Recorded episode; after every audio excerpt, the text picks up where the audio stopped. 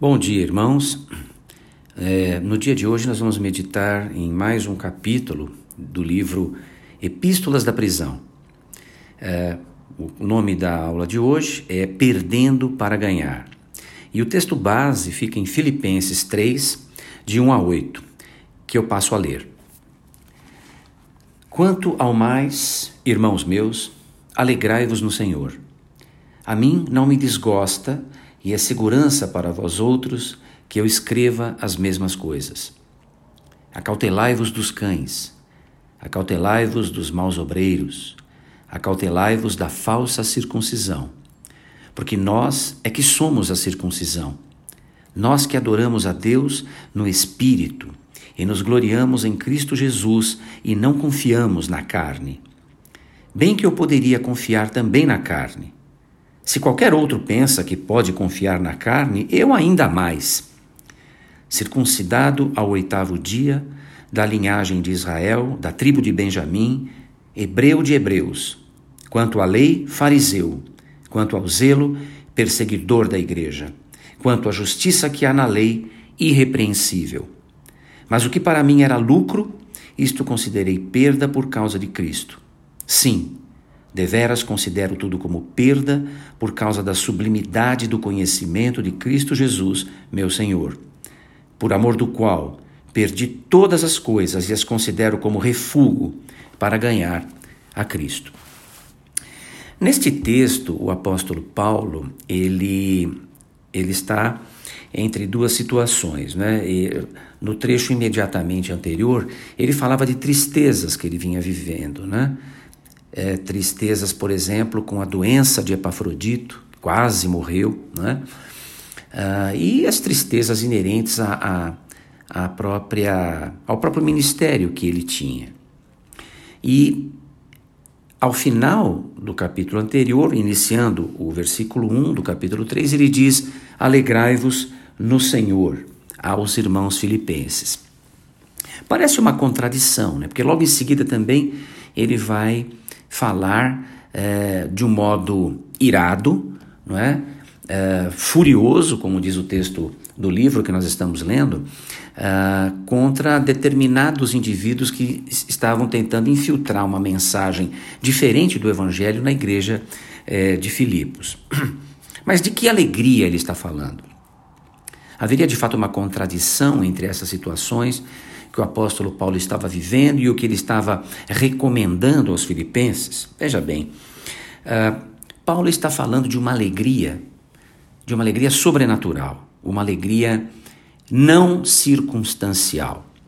E aqui é preciso que a gente faça uma diferenciação uh, entre alegria, uh, a alegria que Paulo diz, alegrai-vos no Senhor, uma alegria sobrenatural e não circunstancial, da ideia que nós normalmente temos de alegria ou de felicidade. É interessante a imagem que o livro Epístolas da Prisão coloca para nos é, é, é, ilustrar nessa, nessa diferenciação. Ele usa a imagem do oceano. Né? O oceano ele tem a sua superfície, não é? é que é afetada por uh, condições atmosféricas, vento, chuva, não é? Uh, e tem a sua profundidade. Na sua profundidade, estas condições que afetam a superfície não mudam o estado do oceano na profundidade. Nas maiores profundidades do oceano, sequer a luz entra. Então, a diferença que, que é, Paulo está, está falando, de, da, qual é a alegria que Paulo está falando? Ele está falando dessa alegria profunda, desta alegria não circunstancial, que não depende das, do vento, da chuva que, que estão ao nosso redor. É algo muito mais profundo, muito mais definitivo.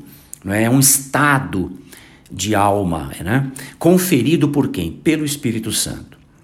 Portanto, é uma situação que apenas os cristãos podem viver, porque isso não vem de uma experiência humana ou de uma capacidade humana, mas vem de uma dádiva do Espírito Santo, daqueles que conhecem que se entregam a Cristo e que recebem o selo da salvação na pessoa do Espírito Santo, o Espírito Santo confere esta alegria. Esta alegria advém de uma nova perspectiva de vida, advém de uma nova visão de mundo, de um novo sentido para a vida e para tudo aquilo que faz parte da nossa vida. Então, essa, essa revelação, essa alegria revelada pelo Espírito Santo, é desta alegria que o apóstolo Paulo está nos falando. Por isso, só o cristianismo pode propiciar esta alegria. Não, não é possível alcançá-la pelo conhecimento da, da ciência ou da filosofia, ou por autodisciplina, ou por sacrifícios pessoais. Mas é algo conferido gratuitamente por aquele único capacitado a fazê-lo, que é o Espírito Santo de Deus. Portanto, esta é uma experiência do cristão. E Paulo diz: alegrai-vos no Senhor. Como eu me alegro no Senhor, mesmo em face de tantas lutas, de tantos ventos e tempestades, né, chuvas na superfície, isso não altera a profundidade do meu ser. Tem uma outra passagem em Filipenses, Filipenses 4:7, que ele fala com outras palavras da mesma coisa. Ele fala da paz que excede a todo entendimento. Então nós estamos falando de uma alegria, uma alegria não, não circunstancial, uma alegria profunda, sobrenatural, que também se acompanha dessa paz que excede o entendimento. A paz que nos acompanha mesmo nas situações mais difíceis, nas circunstâncias mais complicadas. O cristão, pela pessoa do Espírito Santo que o habita, não perde a alegria e a paz, ambas é, inexplicáveis, que o mundo não consegue compreender. Não à toa, a alegria é um dos componentes, descrito em Gálatas, do fruto do Espírito Santo. Então é dessa alegria que Paulo fala no início desse texto, no versículo 1, e que nós devemos, na medida em que adoramos ao Senhor, temos, mantemos comunhão profunda com Ele. Como Paulo sentia aquela alegria quando adorava o Senhor na prisão, juntamente com Silas. É desta alegria, uma alegria que não depende de tudo estar bem, de eu ter emprego, de eu ter saúde, de eu ter dinheiro, de eu ter eh, conta no banco, de estar alimentado, suprido, mas é uma alegria que vem de algo inexplicável, do interior, que vem do Espírito Santo. Jesus Cristo se, sentiu essa alegria mesmo nos momentos mais difíceis do seu ministério. E é isso que ele nos convida a experimentar, nos aproximando dele, numa num, num culto racional, né, num culto é, é, é, de adoração verdadeira à sua pessoa, numa comunhão profunda e íntima com Ele. Em seguida, Paulo é, avança na sua mensagem aos Filipenses. No versículo 2 ele fala: Acautelai-vos dos cães, dos maus obreiros, da falsa circuncisão. A quem se referia Paulo? Paulo se referia àqueles indivíduos provenientes do, judaísmo, especialmente os fariseus, que eram rígidos uh, doutores da lei, né? orgulhosos doutores da lei, que se julgavam uh, irrepreensíveis uh, e, portanto, superiores aos demais homens, e que queriam penetrar, invadir a a doutrina cristã, estabelecendo algo além da salvação em Cristo Jesus pela graça como eh, algo necessário para alcançar a salvação. Então, queriam estabelecer todas aquelas obrigações, dentre elas a circuncisão para gentios, para pessoas que não eram provenientes eh, dos, do povo judeu, para que uh, pudesse então, enfim, uh, ter a sua salvação confirmada. E Paulo tem uma longa luta né, contra estes indivíduos, desde quando estava em Jerusalém. O próprio Pedro, é, Paulo é, resistiu face a face em virtude dessa tendência judaizante dos primeiros é, convertidos em relação aos gentios. Paulo chama esses fariseus de cães, no sentido de que eram pessoas é, des desconhecedoras da graça de Deus e, portanto, gentios espirituais. infiéis, ignorantes da, do plano de Deus. Por mais que se julgassem doutores da lei, não passavam de ignorantes em relação à obra salvífica de Jesus Cristo. Eram legalistas e que se é, baseavam, a sua justiça era baseada na, no seu currículo pessoal, na sua formação, né? naquilo que eles alcançaram com o estudo da palavra e com a sua sabedoria humana. No, uh, no versículo 3, Paulo diz que é, nós é que somos a verdadeira circuncisão. Então ele está fazendo um, um, um, comparativo com a, a circuncisão pregada pelos fariseus e a verdadeira circuncisão. Qual é a verdadeira circuncisão? A verdadeira circuncisão vem daqueles que adoram a Deus no Espírito, que têm o Espírito Santo de Deus e nos gloriamos em Cristo Jesus, aceitamos a Cristo Jesus. Lembrar que os fariseus crucificaram a Cristo, negaram a sua obra, acusaram-no de blasfemador, não é? E Paulo diz ainda no final do versículo 3 que não confia na carne. A sua alegria do espírito, a sua circuncisão espiritual que vale efetivamente perante Deus, advém da aceitação do sacrifício de Jesus Cristo na cruz, vem da fé na sua ressurreição, vem do recebimento do selo do Espírito Santo em sua vida. Esta é a verdadeira circuncisão, da qual a circuncisão é, anterior, né, estabelecida no Antigo Testamento, é apenas um sinal, nada mais do que isso. E Paulo deixa isso bem claro.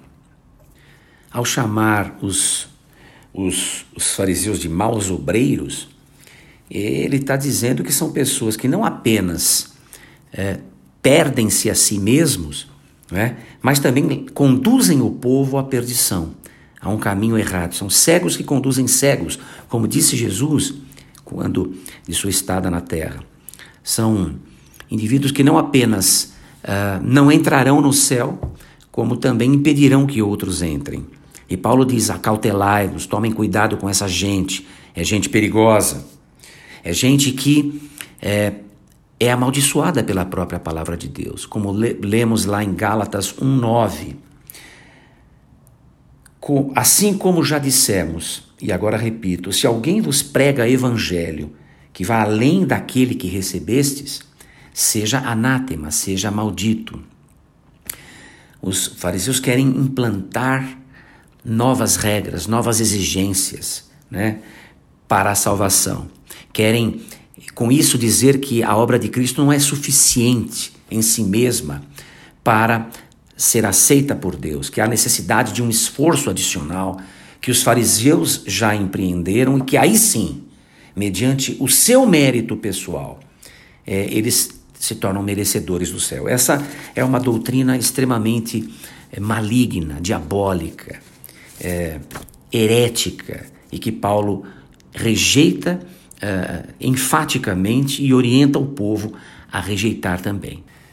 Nesse sentido, podemos citar o próprio apóstolo Paulo na carta aos Romanos, capítulo 2, versículo 29, quando ele diz: Porém, judeu é aquele que o é interiormente, e circuncisão a que é do coração, no espírito, não segundo a letra, e cujo louvor não procede dos homens, mas de Deus. Paulo diz, em, voltando ao nosso texto de Filipenses 3, de 1 a 8, que ele ah, não confia na carne, não confia nos méritos é, pessoais, mas se gloria na obra de Cristo Jesus. É? no versículo 3. E ele diz: se é para usar esse tipo de, de critério, critério de mérito pessoal, eu poderia fazê-lo. Eu mais do que ninguém. Como ele diz nos versículos 4, 5 e 6. Ele apresenta o seu currículo. Não é? Ele se mostra como alguém que foi circuncidado ao oitavo dia, que é da linhagem de Israel, que é da tribo de Benjamim, a tribo que permaneceu com a tribo de de Judá e que não, não desapareceu né, na, na, na história, hebreu de hebreus, filhos de pai e mãe hebreus. Quanto à lei, era o maior conhecedor especialista, era um fariseu. Né? Quanto ao zelo, chegou ao extremo de ser o próprio ser perseguidor da igreja. E quanto à justiça, irrepreensível. Quanto à justiça que há na lei, irrepreensível. Paulo poderia ex exibir essas credenciais perante Deus, como os fariseus faziam, mas ele diz claramente, no versículo 7, que tudo isso para ele nada valia quando ele conheceu a Cristo Jesus. Quando ele caiu daquele cavalo e depois veio a ser orientado e, e ministrado pelo Espírito Santo, que lhe fez ver, caíram as vendas dos seus olhos, ele pôde ver a imundície, que é a, a justiça humana, as obras humanas perante a grandeza de Deus e perante a grandeza da obra de Cristo. Ele passou a considerar tudo aquilo que para ele era tão precioso, aquele currículo irrepreensível de judeu, né, de mestre da lei, de fariseu, tudo aquilo quando comparado à grandeza da obra de Cristo, aquilo para ele não valia mais nada. E ele não hesitou em jogar tudo aquilo fora para conquistar a, a, a graça, a salvação em Cristo Jesus. Então é um divisor de águas na vida de Paulo o conhecimento de Jesus Cristo na sua intimidade, como deve ser para cada um de nós. O conhecimento de Cristo, a salvação, a aceitação da obra de Jesus como uma obra salvífica, é, providenciada por Deus. E quando recebemos o Espírito Santo que nos abre a visão da verdade na sua maior profundidade, esse é um divisor de águas na vida de todos nós, que nos muda, que nos faz trilhar um outro caminho completamente diferente, que nos transforma em outras pessoas, que nos confere a alegria porque entendemos o sentido de estarmos aqui, compreendemos o que nos aguarda no futuro e passamos a ter uma outra visão de mundo, a alegria que excede todo o entendimento. O que Paulo está dizendo aqui é que o verdadeiro Israel de Deus é o povo constituído por aqueles que creem em Cristo Jesus e que têm o selo da sua salvação, o Espírito Santo. O Israel histórico é um Israel que teria que também aceitar esse essa obra de Cristo, reconhecer Cristo como o Messias prometido. E então adentrar numa outra num outro nível de, de relacionamento com Deus, mediante Cristo Jesus. Historicamente, sabemos que muitos judeus deram esse passo, mas uma proporção muito maior rejeitou a Cristo. E fica claro na mensagem de Paulo que o que vale é a circuncisão no espírito.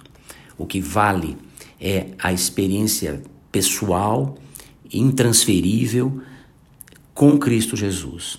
É a aceitação, é a rendição perante Cristo Jesus.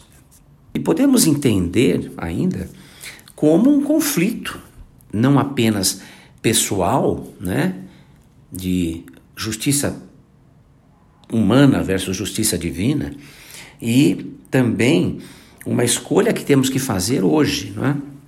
Entre estarmos com Cristo ou nos basearmos em valores religiosos. Isto mostra claramente que boas obras uh, e tudo aquilo que o homem pode alcançar por seus próprios méritos ou com suas mãos não tem valor perante Deus. Não justifica o homem perante Deus dos seus pecados, da sua desobediência, da sua, do seu distanciamento de Deus. É uma escolha. E Paulo fez a escolha correta. No versículo 8 ele diz: Considero tudo como perda, tudo aquilo que eu alcancei, tudo aquilo não vale nada, por causa de Cristo.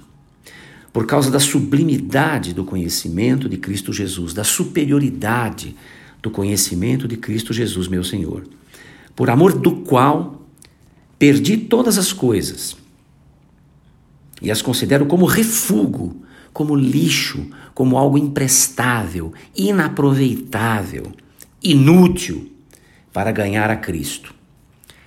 essa é a dimensão que Paulo quer dar a, a,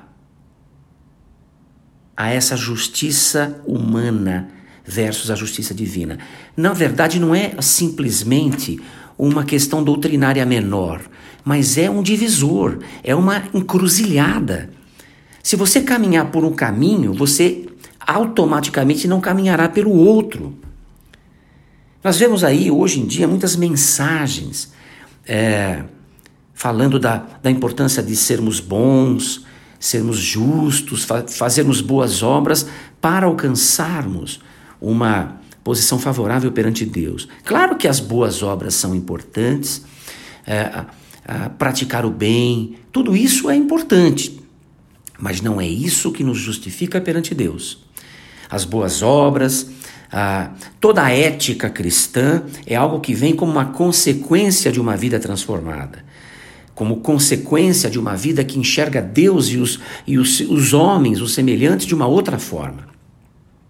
Mas não é aquilo que vai lhe conduzir para o caminho da salvação. Não é isto que vai levá-lo a se justificar perante Deus. Somente Cristo Jesus e a sua obra salvífica, o seu sacrifício na cruz, a sua ressurreição, a vitória sobre a morte, pode nos levar à presença de Deus, nada mais. Não há outro caminho. Jesus mesmo disse: Eu sou o caminho, a verdade e a vida. Ninguém vem ao Pai senão por mim.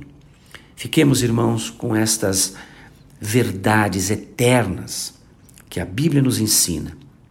Se você puder comprar este livro, o capítulo, ele é muito mais rico, ele, ele, é, ele desenvolve muito bem todos esses assuntos que nós procuramos resumir aqui é, nesta gravação, mas é, é bastante profundo não é? a, a meditação que o escritor faz neste livro, nos abrindo uh, sentidos, é? significados do texto bíblico que poderiam passar desapercebidos para nós numa leitura mais rápida. É importante que nas nossas meditações oremos ao Senhor antes, pedindo a Ele que o seu Santo Espírito nos abra o entendimento, a mente, o coração, para entendermos aquilo que Ele quer nos falar é, na Sua palavra e que a gente tenha tempo para meditar e para que a gente dedique tempo nessa meditação, tá? Ser, para sermos ministrados, para sermos é, orientados, ensinados pelo Espírito Santo do Senhor. Que a paz e a alegria que excedem todo o entendimento e que somente o Espírito Santo de Deus pode nos dar, fiquem com cada um de nós, comigo, com você, irmão, nestes dias tão turbulentos que estamos vivendo, onde a morte nos espreita em cada esquina, onde o perigo, o risco, a tristeza, a perda, tantas coisas negativas nos ameaçam, mas que a paz e a alegria não circunstanciais, que excedem todo o entendimento humano e que são partes importantes do fruto do Espírito Santo, que devemos apresentar na nossa vida, estejam com cada um de nós hoje e para todo sempre, e para toda a nossa vida que aqui permanecermos na terra. Que o Senhor abençoe e que essa palavra edifique a sua vida. Amém.